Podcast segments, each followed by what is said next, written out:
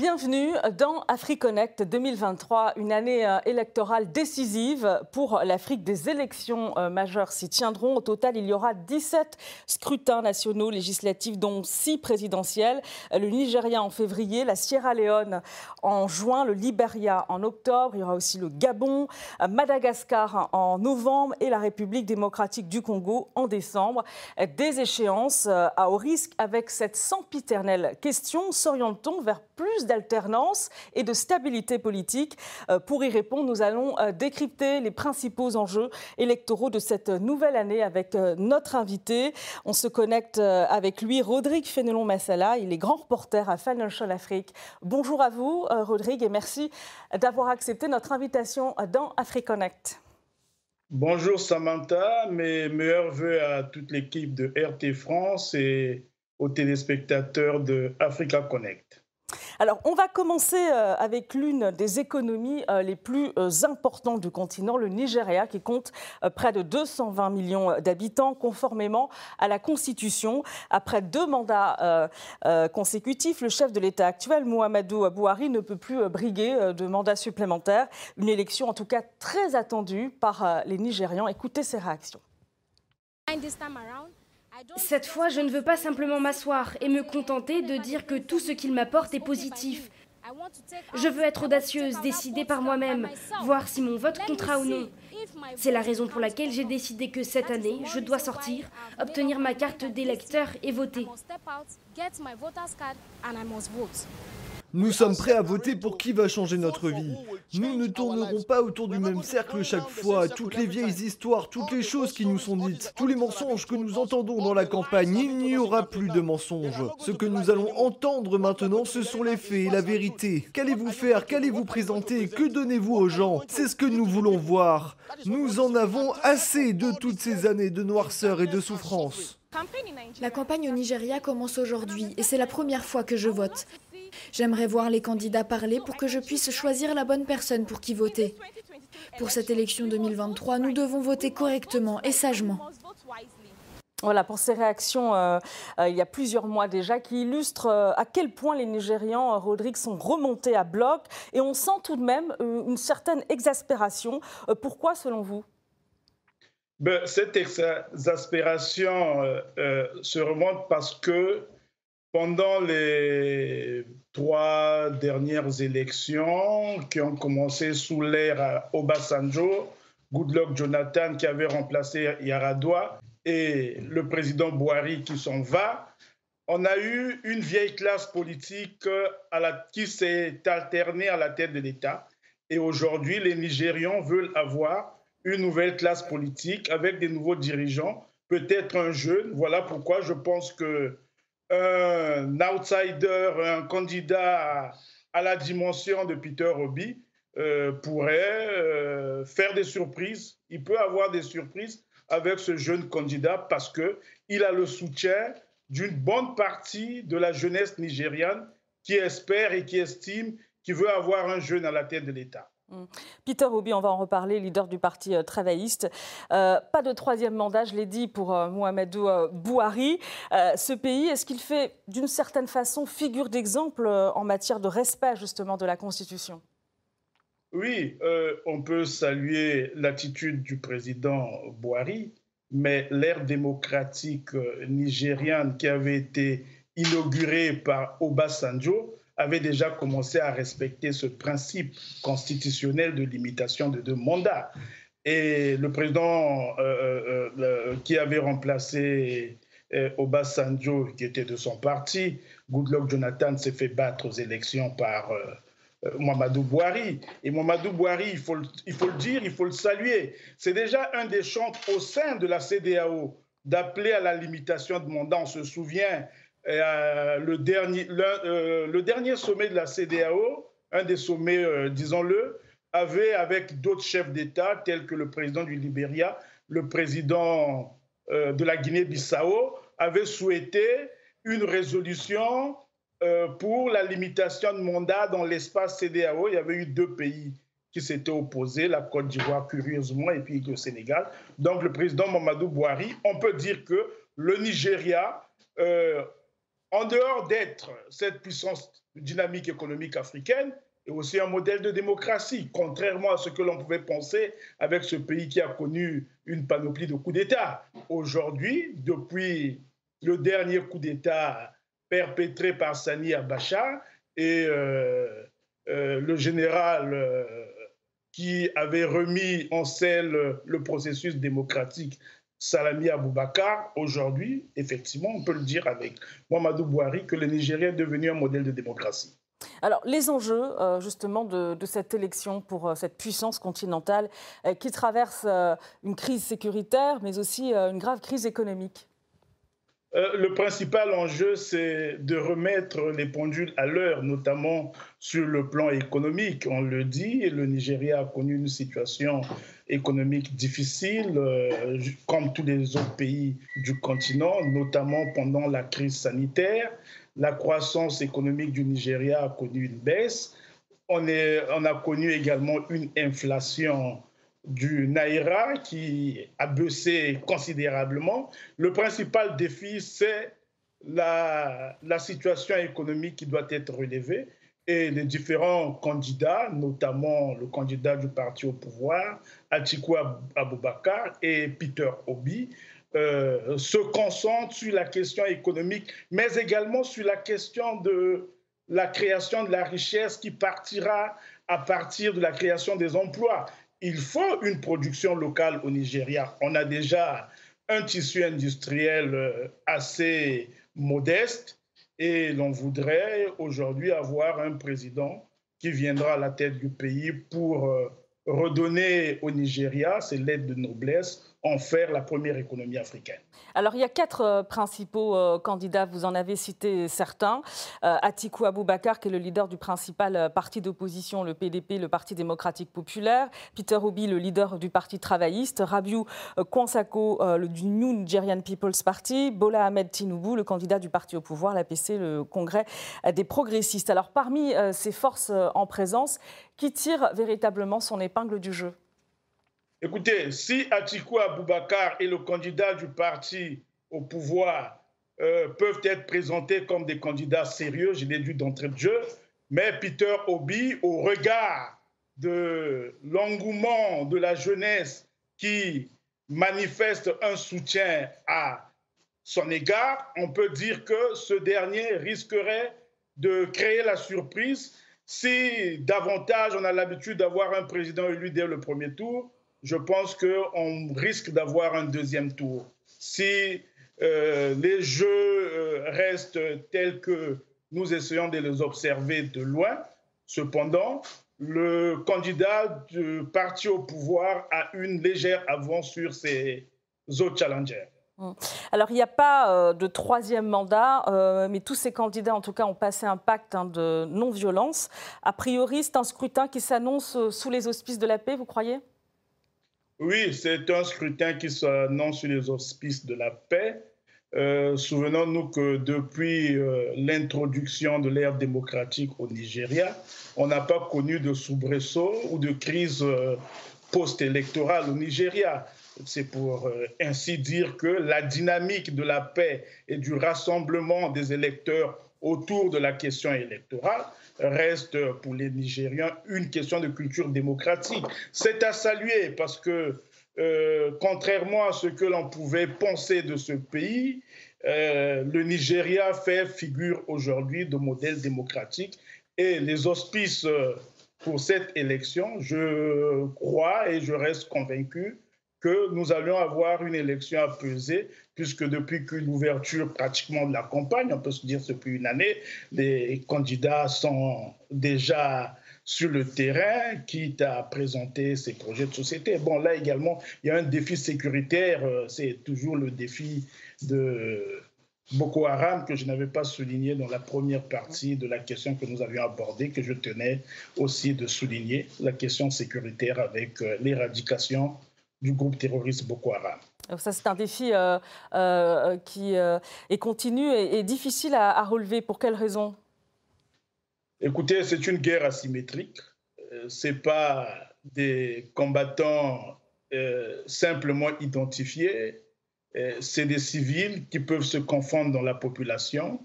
Et c'est très difficile malgré la capacité que l'on connaît de l'armée nigériane, mais il s'y est de noter que nos armées n'ont pas été formées pour la guérilla urbaine. C'est des armées qui ont été formées pour des guerres classiques et conventionnelles. Mais nous faisons face à une nébuleuse. Et une nébuleuse... ce sera un enjeu de, ces élections? C'est important pour Absolument, ce sera, ce sera un enjeu de ces élections. Ce sera un enjeu de ces alors, il y a donc ce verrou autour euh, du nombre euh, de mandats présidentiels qui est respecté, mais pas vraiment le, principe d'alternance lié à l'origine géographique justement euh, du, président. au Nigeria, la présidence doit être occupée alternativement par un candidat du nord du pays, majoritairement musulman, puis un candidat du sud, lui, majoritairement chrétien. C'est le principe dit de zonage. Le président sortant, Mohamedou Bouhari, est musulman, originaire du nord. Il n'y a pas visiblement euh, de, chrétiens euh, favoris euh, parmi ces candidats. Est-ce que cela risque d'aboutir à des tensions dans un pays qui est déjà en proie, on le sait, à, des tensions intercommunautaires? Non, mais le, le, problème ne se focalise pas sur les confessions religieuses. Le problème d'alternance se focalise sur les origines. Je crois savoir que le candidat du parti au pouvoir est originaire du Sud, bien qu'il soit musulman. C'est la nuance qu'il faut apporter. Mm. Atikou Abubakar est certes musulman, mais euh, le candidat euh, du principal parti d'opposition à l'époque, c'était Goodluck Jonathan, et le parti a ramené Atikou Abubakar. Et le, le candidat du parti au pouvoir, il est originaire du sud du Nigeria, mais il est de confession religieuse musulmane. Je pense que c'est la nuance qu'il faut apporter sur cette question d'alternance de zonage euh, qui est devenue une coutume, euh, disons, constitutionnelle au Nigeria. Alors, autre élection très attendue, euh, Rodrigue, à, très haut risque en République démocratique du Congo. L'actuel président Félix Tshisekedi est candidat pour un, un, deuxième mandat. Je vous propose de l'écouter. Je rends hommage à nos forces armées qui, tout en restant attentives aux efforts diplomatiques que nous oblige notre ouverture au monde et nos engagements internationaux, défendent la patrie et sont déterminés à poursuivre l'ennemi jusque dans son dernier retranchement. Je suis fier de confirmer que le gouvernement congolais, tout en restant ouvert à l'accompagnement de nos partenaires techniques et financiers, finance à 100% le budget du cycle électoral en cours suivant le plan de décaissement convenu avec la CENI. Alors, compte tenu du contexte sécuritaire extrêmement tendu dans le nord-est euh, du pays, en proie à des attaques du groupe rebelle M23, euh, soutenu par le Rwanda, selon Kinshasa, est-ce que cette présidentielle, elle pourra se tenir euh, dans les délais en, décembre prochain, comme l'affirme la CENI, la commission électorale congolaise, mais aussi le gouvernement congolais? Au regard des informations en notre possession et au regard des déclarations du gouvernement de la RDC et de la commission électorale indépendante, les deux instances euh, confirment euh, que l'élection de décembre 2023 aura bel et bien lieu et je crois savoir que le 24 décembre 2022 a été lancé le processus d'enrôlement des électeurs alors, vous l'avez entendu, euh, le, président congolais Félix Tshisekedi, euh, le gouvernement qui finance à 100% euh, le cycle électoral en lien avec la CENI. Est-ce qu'il faut s'attendre, comme c'est souvent le cas, à une vive contestation de l'instance électorale et à une remise en cause, une, nouvelle fois, de son indépendance? Non, je ne pense pas. Je pense que c'est une initiative à saluer parce que l'organisation d'une élection est d'abord une question souveraine. Et ce n'est pas pour la première fois que, que la RDC finance à 100% son processus électoral. Déjà en, 2000, euh, 2016 et 2018, euh, sous Kabila, l'élection avait été financée à 100%. Donc, euh, c'est une. le président Tshisekedi poursuit dans cette même lancée pour donner au pays la dynamique de dire que nous avions suffisamment de moyens, nous sommes souverains et que nous pouvons organiser nos élections. Vous savez, la main qui donne est celle qui dirige. Donc, pour une fois, essayons de, de, saluer cette initiative, cette manière des gouvernants congolais de pouvoir mettre suffisamment de moyens pour financer le processus électoral. Je pense que c'est une, initiative salutaire. Et, les enjeux euh, de, cette élection euh, à très haut risque? On a plusieurs enjeux, mais les enjeux majeurs ici, c'est la question sécuritaire à l'Est de la RDC avec le groupe multidimensionnel et multi-armé avec des soutiens extérieurs tels que les M23 nous aurions également la question de la panoplie des, candidats, parce que si au Nigeria, nous avions eu quatre candidats, en RDC, attendons-nous à une vingtaine de candidats. Donc l'élection sera âprement disputée. Et l'autre enjeu majeur, c'est les programmes que chacun des candidats viendra soumettre aux électeurs congolais ce qui est là, le président Tshisekedi défendra son, bilan, il défendra son mandat, il se confrontera avec euh, les autres euh, candidats tels que Moïse Katumbi qui s'est prononcé, Martin Fayoulou, euh, Matata Pogno, l'ancien Premier ministre Mouzito, et puis il y a d'autres candidats satellites également. Voilà grosso modo ce que je pouvais dire sur cette question. Mais ce qui est vrai, on aura une élection âprement disputé en RDC. La tâche qui s'annonce compliquée pour Félix Tshisekedi avec euh, ces têtes d'affiche que vous venez de, citer, euh, dont euh, Moïse Katumbi et Martin Fayoulou. Alors, juste pour Félix Tshisekedi, il avait quand même fait une priorité, c'était sa priorité lors de la campagne, c'était la lutte contre l'insécurité. quelles sont ses chances aujourd'hui de l'emporter pour un second mandat?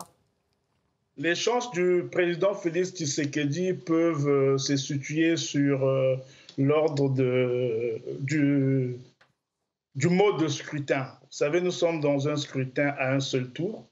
Euh, généralement, le candidat sortant par favori dans un premier temps, mais c'est une élection qui n'est toujours jamais gagnée d'avance. Donc, euh, il appartiendra au président Tshisekedi de faire preuve euh, de magnanimité pour euh, consolider son pouvoir démocratiquement en allant chercher très loin cette victoire jusqu'au bout des urnes. Donc, il, a, il a beaucoup, beaucoup de capacités. Est-ce qu'il doit craindre l'hostilité du Rwanda, vous pensez que, Kinshasa ben, le M23? Ben, Le Rwanda n'a pas s'immiscer dans un processus électoral, sinon euh, on dira que euh, c'est de l'ingérence. Il n'y a pas d'hostilité du Rwanda, c'est au peuple congolais de choisir euh, le président de la République démocratique du Congo. Le Rwanda choisit son président de, à sa manière, je pense. Et sur ce point, c'est au peuple congolais le souverain primaire c'est à lui que appartient la dernière décision. Alors, on va rester en, Afrique centrale, euh, puisque cette année, elle s'annonce vraiment passionnante. Une autre élection euh, au Gabon, qui se classe un peu dans, le haut du tableau hein, en termes d'élections à, risque. Euh, la prochaine élection présidentielle, qui sera suivie par les législatives et les locales, elle devrait se, tenir dans le second semestre de cette année.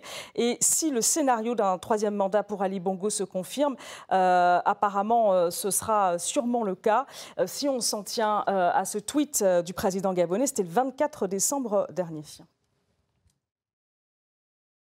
Notre famille politique est unie, forte, mobilisée et déterminée. Notre parti, le PDG 2R, est celui des solutions et de l'action. Il nous appartient désormais collectivement de rassembler l'ensemble du pays et de construire le Gabon d'après. C'est ce à quoi je vais m'atteler. Alors, on se souvient, euh, Rodrigue, en 2016, la présidentielle qui avait été émaillée euh, à l'époque par des violences pré- et post-électorales. Est-ce qu'il faut s'attendre au pire dans le cas euh, d'une candidature d'Ali Bongo Ondimba? Le contexte n'est plus le même. bien que Ali Bongo fait encore planer le suspense, il ne s'est pas prononcé ouvertement, malgré le fait que le dernier congrès les militants et les cadres de son parti ont pratiquement plébiscité Ali Bongo comme le futur candidat du PDG. Pour l'instant, il euh, n'a encore rien dit officiellement. Il laisse planer le suspense, mais c'est un suspense euh, euh, à courte durée. On le saura très prochainement parce que au sein du parti, il n'y a pas une autre alternative que Alors justement, Rodrigue, on va écouter quelques partisans euh, d'Ali Bongo euh, qui conservent, euh, vous le dites très bien, le soutien du PDG, le Parti démocratique gabonais, le parti au pouvoir. Pour nous, le comme président est le candidat naturel de, de, notre formation politique et nous espérons effectivement que d'ici là, le président se prononcera dans les meilleurs délais. Alors, les, chances, quelles sont les chances pour euh, l'alternance face à la machine électorale et, politique qui entoure Ali Bongo? Les chances, euh, euh, je pourrais, je reste perplexe sur cette question parce que le Gabon, c'est un, environnement politique compliqué. toutes les fois que l'opposition gabonaise s'est mise autour d'un candidat, ben, on a toujours vu l'issue du scrutin. Aujourd'hui, euh, on assiste à un émiettement de l'opposition gabonaise qui n'a plus la même euh, vivacité et le même enthousiasme de rassemblement autour euh, d'un seul candidat. L'Union nationale avec Paulette Missambo, qui a certes appelé au rassemblement de toute l'opposition pour choisir un seul candidat, ben, pour l'instant, aucune tête n'essaie de sortir, ni de ces Jean Ping, ni des autres candidats. On observe pour l'instant, c'est le PDG qui, marque la mise pour l'instant. Alors, euh, Jean Ping, justement, il, a 81 ans aujourd'hui. Euh, il n'exclut pas finalement d'être euh, candidat, mais pour lui, apparemment, hein, la candidature unique, il en est hors de question. Donc, quelles sont les chances de l'opposition là aussi? Ben, si la candidature unique euh, est hors de question, les chances de l'opposition seront minimes parce qu'on aura l'émiettement des voix. Vous savez, le mode, le mode de scrutin au Gabon, c'est un scrutin à un seul tour. Donc, le candidat qui aura 12% au premier tour peut être déclaré élu. Si Ali Bongo est le candidat du PDG, s'il a 12, 15, 20% au premier tour, il sera déclaré élu. Pendant les autres, les autres candidats de l'opposition auront émietté leur voix dans leurs différents fiefs, euh, fiefs politiques. Mm. C'est le risque. Alors, il, serait, il serait judicieux que l'opposition se rassemble pour avoir euh, en face euh, un candidat du PDG. Bon, le véritable enjeu Samantha, on ne va pas le cacher, le véritable enjeu au Gabon, c'est la transparence du scrutin. Autre euh, élection à suivre avec des enjeux aussi euh, euh, pour les chances d'alternance au pouvoir. Il faut regarder du côté du Bénin où il y a des législatives le 8 janvier. les dernières en, 2019, on s'en souvient parce qu'elles ont été chaotiques, elles ont abouti à des violences électorales, une crise politique aussi. Cette fois, apparemment, le parti de l'ex-président Yahiboni euh, va, présenter effectivement des, listes. Euh, donc euh, c'est plus ouvert. quels sont les, enjeux pour le Bénin et aussi son actuel président Patrice Talon qui promet apparemment de ne pas lui briguer un, troisième mandat cette fois pour la prochaine présidentielle? nous, croyons aux propos de, de, Patrice Talon. Bien avant lui, plusieurs chefs d'État africains avaient annoncé ne pas briguer un troisième mandat. Je préfère attendre le jour J pour juger parce que nous en avions eu suffisamment de surprises. Revenons sur la question des législatives. Je, je tiens d'abord à saluer cette ouverture du régime du président Patrice Talon qui accepte que cette fois-ci qu'il y ait une compétition électorale avec les autres partis d'opposition, notamment le parti euh, du président Yahi Boni, les démocrates, qui a des, des, des, des, chantres de, cette de ce parti. Certains sont en exil, euh, d'autres sont en prison, comme Rikia Madougou. Hum. Mais c'est pour dire que ce serait une élection âprement disputée, parce que du côté de Yahi Boni, nous ne l'oublions pas, il y a beaucoup d'anciens députés qui, qui voudront bien revenir dans le jeu démocratique pour siéger au sein de ce Parlement. Il y aura une élection ouverte. Donc, attendant le verdict, c'est au peuple béninois de décider.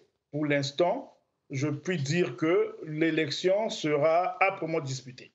Alors, euh, trois présidentielles encore euh, à scruter. Il y aura euh, la Sierra Leone en juin, le Liberia en octobre, Madagascar en novembre. Et là encore, il faut attendre de fortes tensions politiques des tensions politiques peut-être un peu au Libéria où la date de la tenue des élections en octobre, il y avait quelques craintes de report, mais avec les dernières déclarations du ministre des Finances et du président de la commission électorale, on apprend que le ministère des Finances a mis suffisamment de moyens à la disposition de la commission électorale qui promet tenir les délais.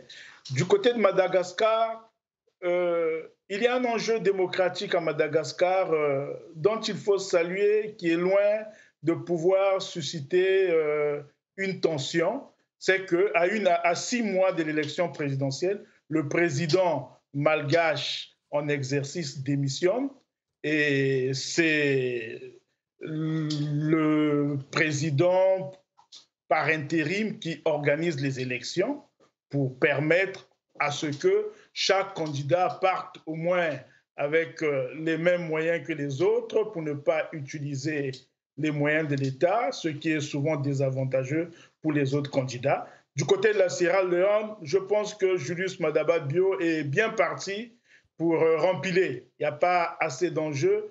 Le parti de l'ancien président Baï Koroma a quelques dissensions, ce qui fera le jeu du président sortant Julius Madaba Bio. Du côté du Libéria, George Weah fera face à d'autres candidats de l'opposition. Bon, euh, la coalition au pouvoir a décidé de reconduire le duo George Weah et Madame Joel Taylor. Sur ce point, attendant de voir, mais euh, l'alternance, euh, peut-être au niveau de Madagascar, mais sur le Libéria et la Sierra Leone, je pense que ces deux dirigeants risquent de rempiler. Merci euh, beaucoup à vous, Rodrigue Fénelon Massala. Euh, je rappelle que vous êtes grand reporter euh, à Fan Afrique. Merci pour ce décryptage sur cette année électorale passionnante à suivre. Donc, merci à vous. Merci Samantha, merci aux téléspectateurs de Africa Connect. Merci à vous de nous avoir suivis. Retrouvez AfriConnect sur nos réseaux sociaux et notre site rtfrance.tv. À très bientôt dans AfriConnect sur RT France.